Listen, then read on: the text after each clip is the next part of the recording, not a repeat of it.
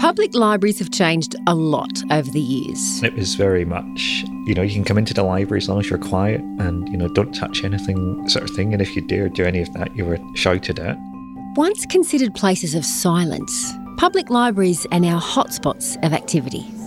It's about the books, but it's about a whole lot more. Hi, welcome.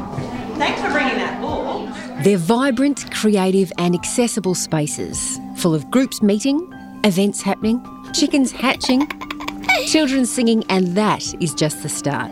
I'm a library hound. You know, I spend a lot of time in libraries. You know, libraries in the world in general, just as a concept, are such amazing spaces. They are spaces that are very democratic in themselves.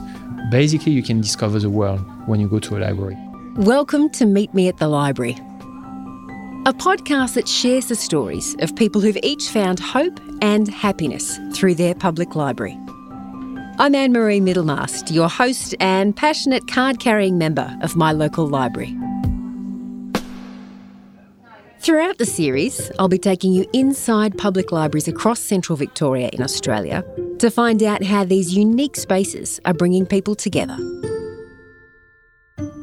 You'll meet a reformed nicotine addict who's replaced cigarettes with books. I was like a heavy smoker for like 15 years and I just had no willpower to give up. The cravings were so bad. And then one day I took the tablets and after that I just started going to the library because I was kind of bored like and I read sometimes before that but not as much and then I've just started buying books and I couldn't stop reading. I like the smell of books. It's like addictive. I wish you could bottle up and put it in a perfume spray because it'd be like the best perfume smell.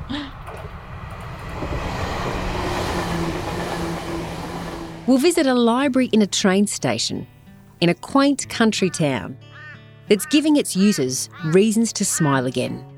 The farmers are really struggling up this way.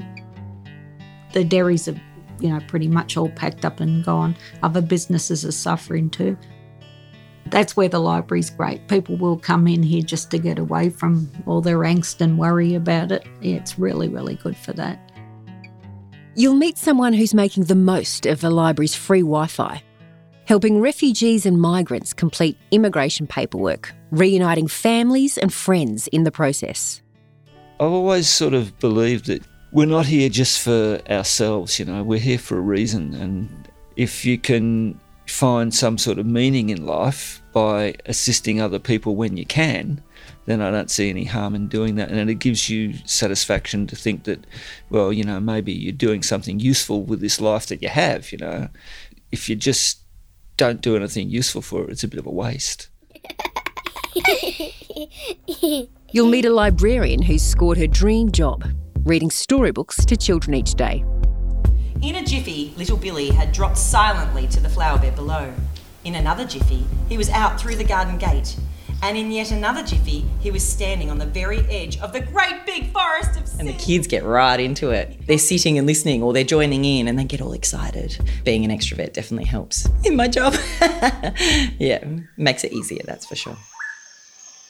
We'll have conversations about culture. People need to, to learn more from Aboriginal people in the traditional uses of a lot of these plants and not just sort of like um, dibbly dabbling around the edges and um, seeing them as some sort of exotic thing that you can use in your recipes because this stuff is supposed to grow here.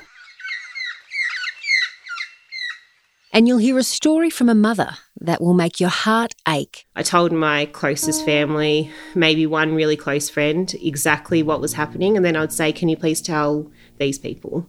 So I didn't have to keep on like reliving it because a lot of people would argue with you and be like, No, she's fine. There's nothing wrong with her. Like, you know, give her medicine, give her this, like, we'll, you know, do anything to keep her alive.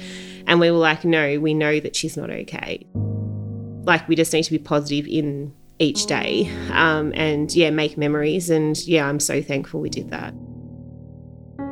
Just yeah just taking her home like that actual she got to go home that like you wouldn't think that that would be such a huge thing but that was amazing. And she got to see her room and yeah all that kind of stuff. Through it all you'll discover the real reasons that more than 30 million Victorians are visiting public libraries each year. Libraries are full of life, full of activity, but they're definitely not sort of quiet, dusty, stuffy places. There's so much more. So come on, what are you waiting for? Meet me at the library. You never know who we'll find there.